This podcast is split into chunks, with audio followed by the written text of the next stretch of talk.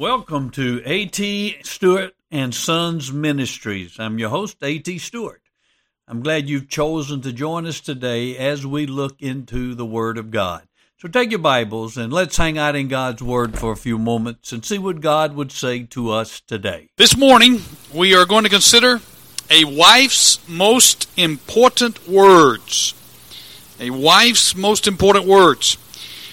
We have been studying the tongue and our words and how important our words are. And as I have been praying over what God would want us to deal with, this week He impressed me unmistakably that we need to deal with the wives and tongues of the husbands as well.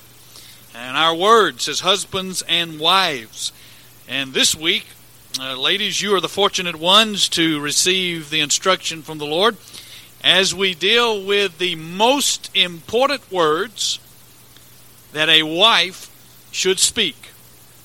And we shall also deal with the most important words that a wife should not speak. And next week, Lord willing, we will address the husbands the same way. Some of the most important words, if not the most important words, that married people speak are words they speak to their spouse. Now let's think about that for a moment.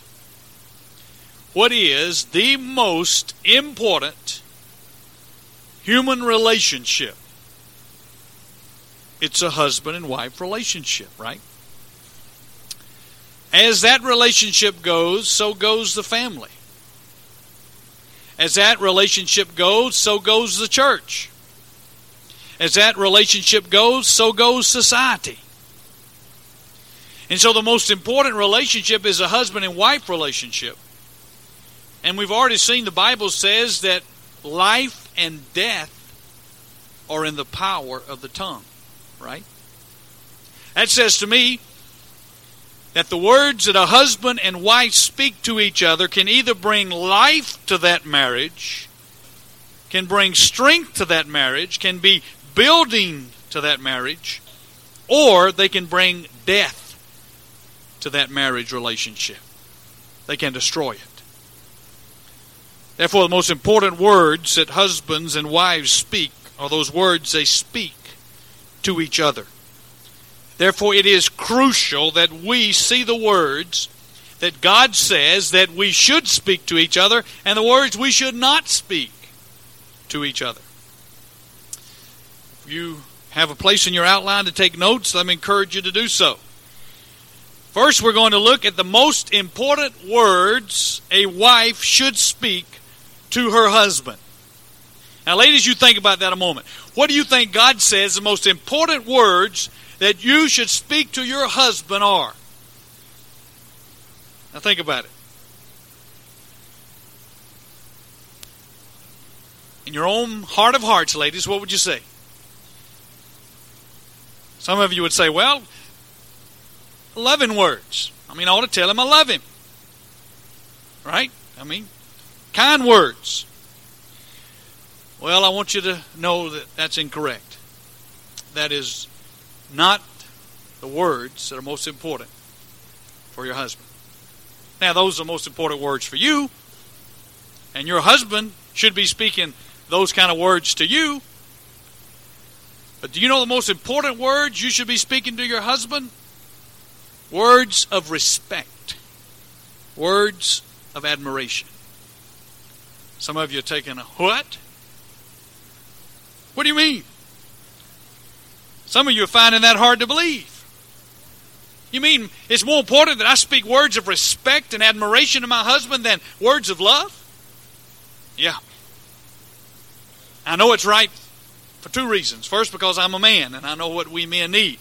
But more important than that, I know it because God says it. Now turn over to Ephesians chapter 5. Turn to Ephesians chapter 5. Now, this is a passage that deals with husbands and wives and their relationship to one another. And we're going to just look at verse 33 today. We'll save the rest of it for sometime in the future as the Lord directs. But verse 33.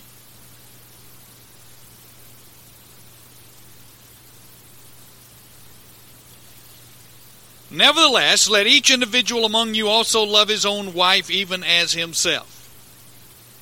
And let the wife see to it that she respect her husband. This entire passage on the husband and wife relationship, nowhere does Paul say that the wife is to love her husband. You won't find it. What he does say is that the wife is to respect her husband. Now, why is that? Did he just inadvertently leave it out? No. He was under the direction of the Spirit of God. Every word that came forth came forth from God. It's because your husband's greatest need is not that you love him, but that you respect him. As hard as you may find that to believe. He needs and wants your respect and your admiration more than he wants your love. Now, God made men this way. It's not our fault. He made us this way. Now, I don't doubt the fall probably heightened some of these negative aspects of it, but nevertheless, He made us this way. Even Adam was this way. You ever notice how little boys, three, four, five years old, want to show off in front of girls? I mean, it's just inborn in us. The very reality of cheerleaders. Why not have a group of guys over on the sidelines cheering the guys on? because they don't care that much what the guys think. They want the girls to be respect them and admire what they're doing, right? I mean, those cheerleaders over there on the sidelines cheering those players, man, that's what gets those guys fired up. And that coach can say all he wants to say about men be men and all this, and yeah, coach, yeah, but it's when those girls over there saying, "Go to it, boys, go to it," that they really want to go to it, right? It's just something born within us. A man will do almost anything to get the respect and admiration of the woman he loves. And there's a positive aspect to this, and that is the drive to achieve that's in within men as they seek to achieve in order to win that respect and that admiration of the woman they love. They want to live up to their wife's respect. And when he knows you respect and admire him, he will do even more to keep that respect and that admiration. That's the positive aspect of it. Now, there is a negative aspect as well. It is such a great need in a man's life to be respected and admired, particularly by the woman that he loves, that if she is not doing that, it makes him highly susceptible to the admiration of another woman. Be it a secretary at work, be it a girl at the health club, be it a co worker. That's why Scripture warns men of the flattery of the adulteress or the wayward wife.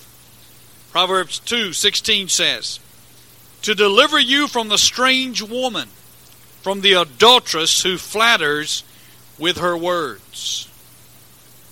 Wives, one of the best ways you can protect your husband from the adulteress is to make sure you are speaking words of respect and admiration to him. This will keep him from being so susceptible to the flattery of another woman. If he's being built up and encouraged and respected and admired at home, then this need is being met and he doesn't look for it to be met in other places improperly. Well, what are words of respect and admiration? Some of you are familiar with the Amplified Bible. The Amplified Bible is a Bible that takes into consideration that in a translation of any work, and many of you who've had a foreign language know that when you translate from one language into another, that you can miss something. Because there's not always an exact parallel of one word in one language to another word in another language. Many times the word in English is just not rich enough to give the meaning of the word in the Greek language say it's in the New Testament. And so, therefore, you need more than one English word to give the full meaning of that Greek word. Well, the Amplified takes that into consideration, and so they amplify on key words to give the fullness of the meaning of that word in the original. Now, let me give you an example of this passage we're looking at in Ephesians 5:33, on what it means for a wife to respect her husband. Now, let me read you what the Amplified says. Now, ladies, you are not going to believe this, so listen closely. But I will read it twice. All right.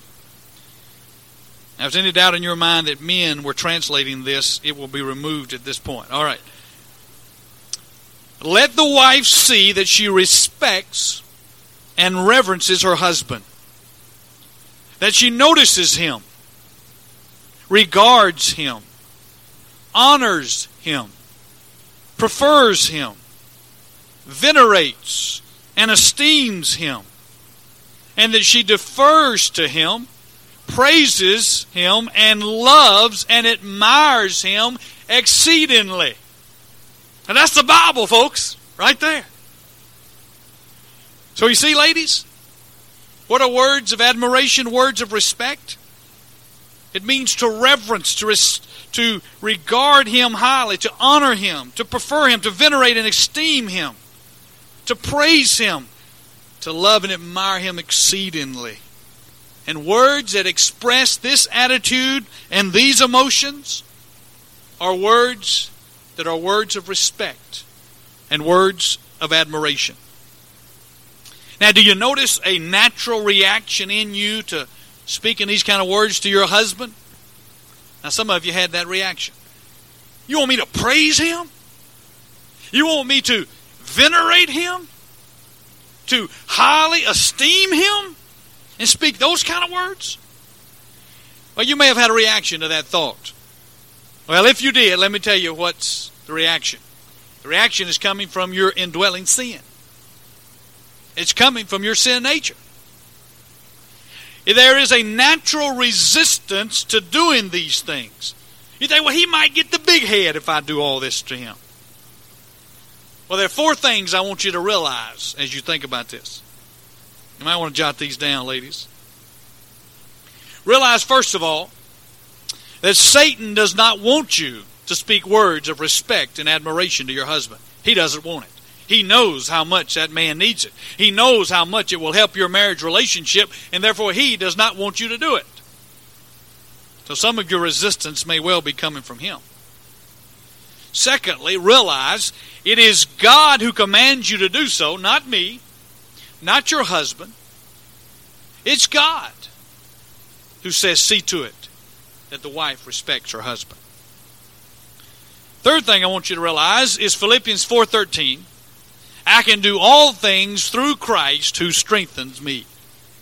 You can do this. God has never commanded you to do anything that He will not give you the grace and strength to do it. So you can do it. As hard as you might think it would be, with His grace, you can do it. And then, fourthly, realize that the Bible says, To him who knows what is right and does not do it, to him it is sin. So now that you know it is right for you to speak these words to your husband, if you decide not to do it, you are living in sin. It's just that simple. It's just that clear. He that knows what is right and fails to do it to him, it is sin.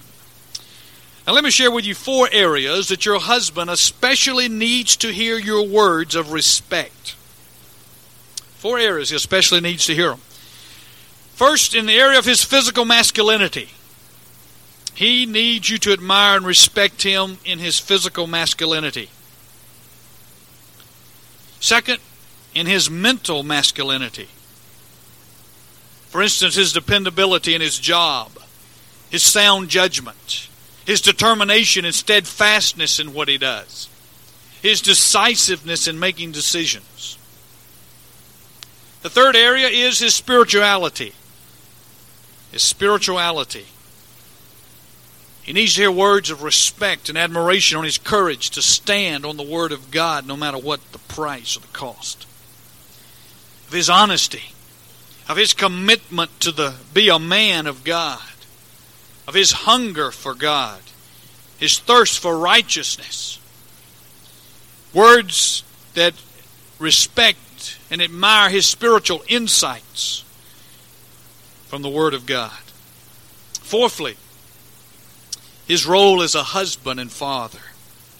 He needs to hear words of respect and admiration that of his ability to provide, of his commitment to the kids, of his protection of you and the children, spiritually as well as physically, of his leadership in the home, and his desire to lead you in the ways of God.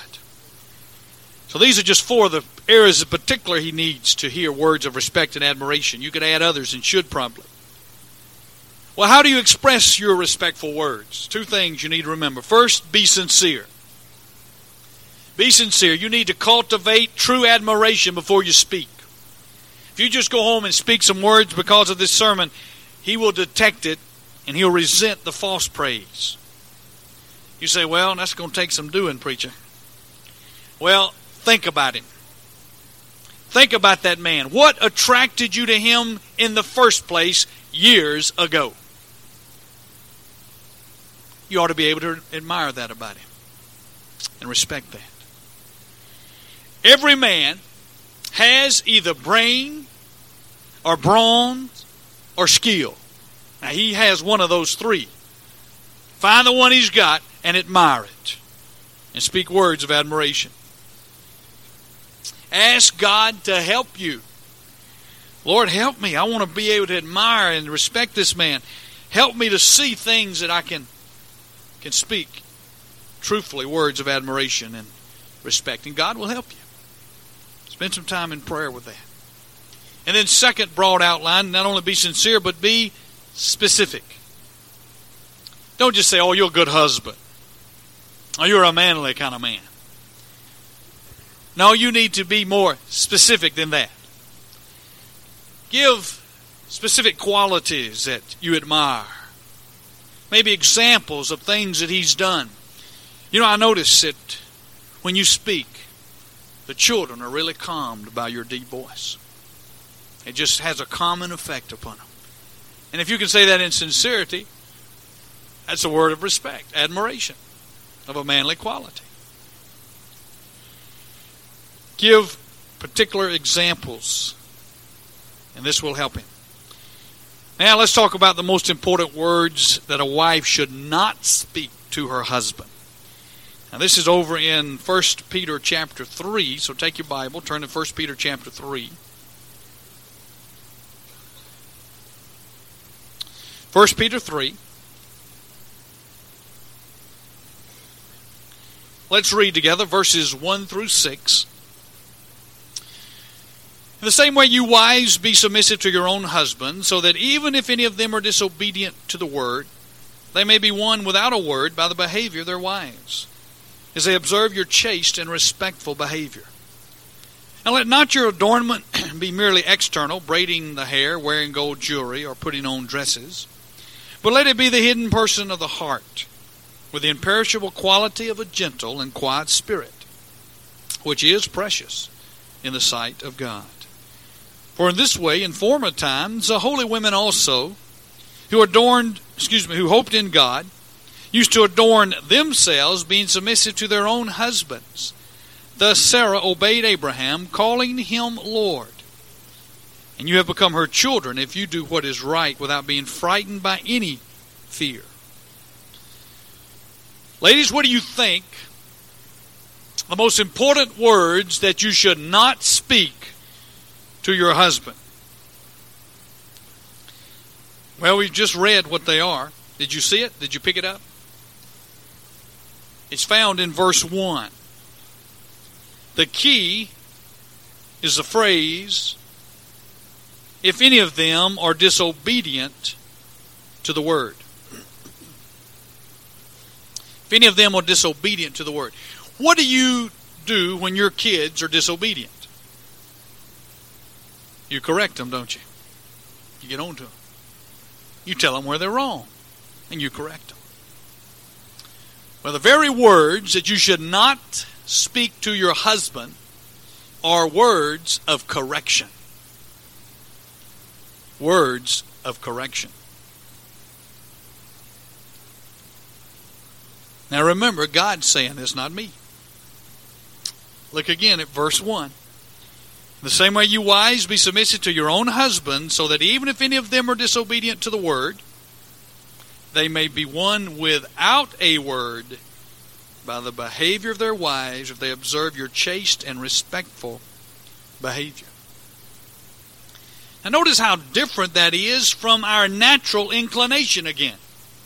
I mean, the very thing your husband needs are words of respect, and your natural inclination is not to give those. The very thing he does not need are your words of correction, and your natural inclination is to correct him when he does wrong. The old sin nature is just at work and at odds with everything God is doing. Because the flesh and the spirit are at enmity with one another, Scripture says in Galatians. Therefore, you see your husband doing something is wrong, your natural inclination is to correct him. God is saying that's not your job. That is not your job. That is not God's design for you. It's the Holy Spirit's job to convict your husband of his sin. God has not designed you to be your husband's live in pastor. He has not designed you to be there and every time he does something wrong to correct him. He has not designed you to be your husband's Holy Spirit. It is the Holy Spirit's job to convict him of sin. Your job is to respect that man, to admire that man. You're not responsible for your husband's sin. Now, listen to that, wives. Because I get the impression sometimes wives think they're responsible for their husband's sin. You're not. If your husband is disobedient to the word, you're not responsible for that. You say, but what about those scripture passages like Galatians where it says, you know, if a brother is in sin, then go to him and correct him? Well, you have a principle of biblical interpretation that is that the clear passages always have precedent over the ambiguous passages.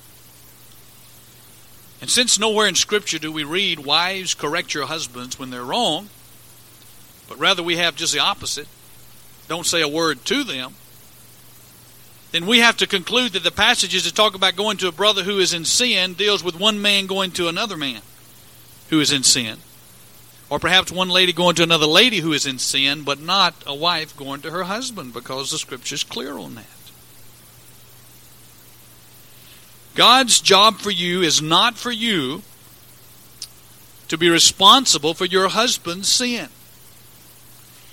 Did Eve get blamed for Adam's sin?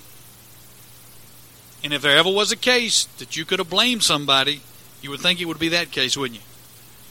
But instead, Adam has to take the blame for Eve's sin. Nowhere does Scripture say because of one woman's sin, sin entered into the human race. No, it says because of one man's sin.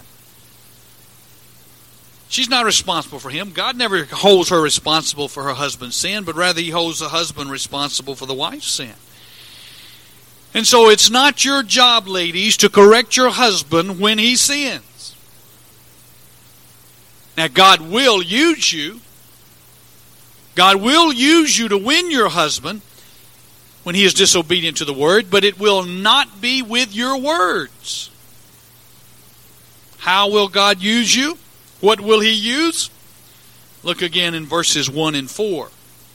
First, he will use your submissive spirit. Also in verse 4, he will use your quiet and gentle spirit.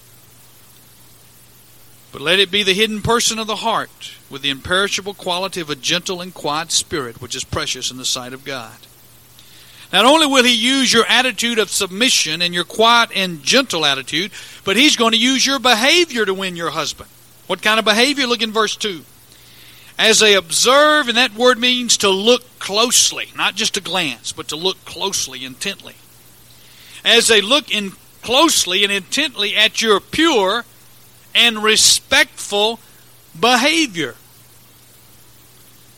You see, God says, Oh, yes, I'm going to use you, wife. I'm going to use you mightily if you will follow my pattern. If you'll follow my way, I'll use you mightily to work on that husband who's disobedient. But it won't be by what you say, it's going to be by how you live, and it's going to be by your attitude. That's what I'll use to speak to him. Your submissive and quiet spirit, joined with your chaste and respectful behavior, will do far more to correct your husband when he's disobedient to the word than anything you will ever say. Amen, men? The men know it's true. Let's look at these particulars. First, the submissive spirit. Now, we have a whole sermon reserved one day for this submission, but I want to give you just a quick overview, ladies, what this means. Submission is not inferiority, but is simply recognizing God's order. That God has placed your husband as the leader of the family. It's not saying he is superior or that you are inferior. It's just recognizing God's order. A good picture is a picture of the Trinity God the Father and God the Son. God the Son is submitted to God the Father. There's an order there, but they're totally equal in all respects. Secondly, submission is not slavery, but it's helping your husband. God doesn't say you're to be your husband's slave. That's not what submission means.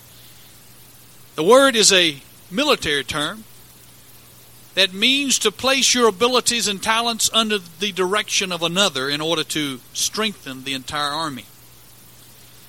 The private puts his abilities under the instruction of the captain in order for the army to be strengthened. He says, I place my talents, my abilities under your direction, Captain. Whatever you say, I'm glad to do. That's the picture of submission. Thirdly, it's not demeaning, but exalting. It's not demeaning to submit to your husband, but rather it's exalting because it's fulfilling God's design for you. And anything that fulfills its design is more valuable, not less. And then, fourthly, it's not optional, it's commanded by God. So a submissive attitude says, honey, I realize God has placed you as the leader in this family. And I'm here to be your helper. I'm here to follow your direction and your leadership. And in doing so, I know that God will honor that, and I will actually be exalted in God's sight. And that's a submissive spirit. Now let's look at the quiet and gentle spirit because that's important as well. Now the word quiet means tranquil. Tranquil from within. The opposite of it is agitated and fretful and anxious and nagging. The term gentle means under control, meek. So the quiet and gentle spirit is an attitude that puts complete trust in God's ability to work in all situations. It is a firm belief that God is sovereign and that God is working and that God can convict my husband without my words. That God doesn't need my words to convict my husband of his disobedience. God can do it. And I'm confident in this. And therefore I'm at peace and tranquil within. If you're going to have a quiet and gentle spirit, ladies, you must have a strong conviction in the sovereignty of God that God can indeed work good in all situations, and He is working good, and you can trust that. Now, look at the pure and respectful behavior. Now, respectful comes up again, just like it did in Ephesians. Again, God emphasizes the need of a wife to respect her husband, not only in her words, but in her behavior as well, in her actions. Pure means free from sin. It means pure from fault. So when he looks at your pure behavior, you know what he sees? He sees somebody that's living the Christ filled life. He sees somebody that's walking like Christ walked. He sees somebody's life that is without fault, that is blameless. God is saying that your lifestyle will be a powerful convicting witness before your husband. Powerfully convicting. It will probably work something like this. As you respect your husband, he will want to live up to your respect. As you live in purity before him, your life will convict him of sin in his life. And because he wants to maintain your respect and your admiration, he will change what he's doing in order to keep that admiration and respect. And because you are a submissive wife and you have a quiet and gentle spirit, he does not think you're trying to change him. And therefore, he does not react because his male pride doesn't get into it because he doesn't feel like you're trying to change him and you're saying that you don't like the way the way he is. And because the male ego is not involved in it, he's open to the convicting hand of God in his life. And because you are obedient to God, being that submissive wife, not speaking a word, then you are releasing God to work in his life. I see some marriage situations, and the wife wants to know why God's not working on that disobedient husband, and the problem is the wife's in the way. She's in the way, always trying to tell him what he's doing wrong and tell him how he needs to do this and needs to do that and shouldn't do this and shouldn't do that. I say, just get out of the way. Just be quiet and let God. Wives, God can do more in one second on that man than you can do in one year with your continuous nagging and correcting. Because the way men are made, when his wife gets on his case, you know what he does? He bows up. I mean, he bows up like a toad. And hey, it's just going to get harder from then on. Because he may even see you're right. But he won't admit it now because you have stomped on his pride. You know, it's no longer a matter of right and wrong, it's a matter of saving face. Right? So, what he's got to overcome in order to start doing what's right is first he's got to overcome his own saving face, and then he's got to admit that what you said was right in order for him to do it. So, when you don't correct him, but simply by your lifestyle, by your attitude, he's convicted Hey, he can't get upset with you. You're just living the Christian life. You haven't said anything. It's just the way you live. His ego hadn't gotten involved in it because you hadn't attacked him. You hadn't said anything.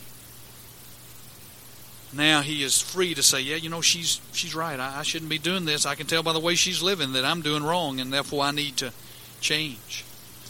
Now remember, ladies, God will work in His time and His way to His glory.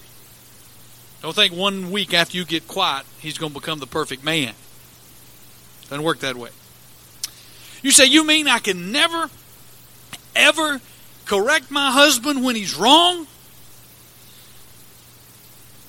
To that I say yes. You cannot. But you know what you can do and what you should do? Is you should appeal to him. An appeal is not a word of correction. That's the difference and you can appeal to Him because you have had that quiet and gentle spirit, you have had that submissive attitude, and you are living with respectful and pure behavior. And because of that, you can appeal to Him. Now, you're not correcting Him, you're just saying, honey, have you considered this verse? Or, honey, have you considered this aspect of it? And you're planting a seed you're speaking a word of caution to him. You're asking him to consider something that maybe he has not considered. Asking him to consider perhaps a verse that maybe he's not thought about. I mean, you know, your husband is, is planning on cheating on his taxes. He's a Christian. And one day you're talking and you say, honey, you know, I was reading the scripture today and I came across this verse. I want to know what you think about it. And it says, Render unto Caesar what is Caesar's, and unto God what is God's. That's all you have to say. Just let God speak. And back off. See, you're quiet and gentle spirit, you can back off and let God. It's not up to you to keep on bringing it up next. Well, honey, have you thought more about that verse? Uh, honey, uh, you know, I started thinking about it. Maybe I can help you understand what it means. You don't need to do that. You just back off and let God work. No nagging, no harassing. You just back off. And in fact, wives, you have a responsibility to appeal to your husband when you see that he's about to make a mistake. And any wise man will welcome his wife's appeal, men, and will even ask for it. When he's about to make a decision, a major decision, you will want your wife's input if you are a wise man. And you will say, honey, I welcome your appeal. Or you will say sometimes, honey, you know, I wonder about something. What do you think? Do you see, how do you, how do you feel about this? Do you see any scripture passages that might deal with this? And when your husband asks you, then lovingly and gently share your heart, your mind with him. Always doing so with the attitude and behavior that Scripture has said quietness, gentleness, submission, in respect, and pure. And then let God work on him. Trust me, God's ways are much higher than our ways. And God's ways are much better than our ways. So, wives, your words are very important to your marriage. Are you speaking words of respect and admiration to your husband? Again, don't worry about him getting the big head. It's not your job to humble him. God will do that. God is the master humbler. He'll humble him. That's not your job. God will do it. Are you speaking those words of admiration and respect? Are you not speaking those words of correction? May God grant you the grace to speak the words that He would want you to speak and not to speak the words that He would not want you to speak. Let's pray. Father, we know how crucial words are to a relationship how crucial the words of a wife are to her husband. And I pray, Father, your Spirit would stir within these ladies a desire to indeed respect and admire their husbands and to speak those words in sincerity. I pray you would put a guard over their mouth and, and a watch over the door of their lips, they would not speak those words of correction that would naturally want to come out. They'd bite their tongues and they would instead, through their respectful and chaste behavior and through their submissive and quiet and gentle spirit, win their husbands over from their disobedience as you use them by their lifestyle to convict their husbands. Forgive us when we fall short, Father. In Jesus' name, amen. Perhaps today you have realized, maybe God's been working in your life this week, and you've come to a place of realizing that you do not know Christ in a personal way. That you've never come to that place in your life that you have surrendered your life to Him as your Lord and Savior. Oh, you know what the Bible says about Jesus being the Son of God, dying for sin, being resurrected. But you've never personally surrendered to Him. You've never committed your life to Him. And I want you to know that there's no other way whereby God has given that man must be saved except through Jesus Christ. He says, All those who come to me, I'll in no wise send any away. I don't care what you've done, He will receive you if you'll come and call upon His mercy, asking Him to forgive you of your sins and give you a place in heaven. He'll come and live within you, enabling you to be the wife the husband, the son, the daughter that He's called you to be. Respond in obedience to the Lord as we stand and sing together.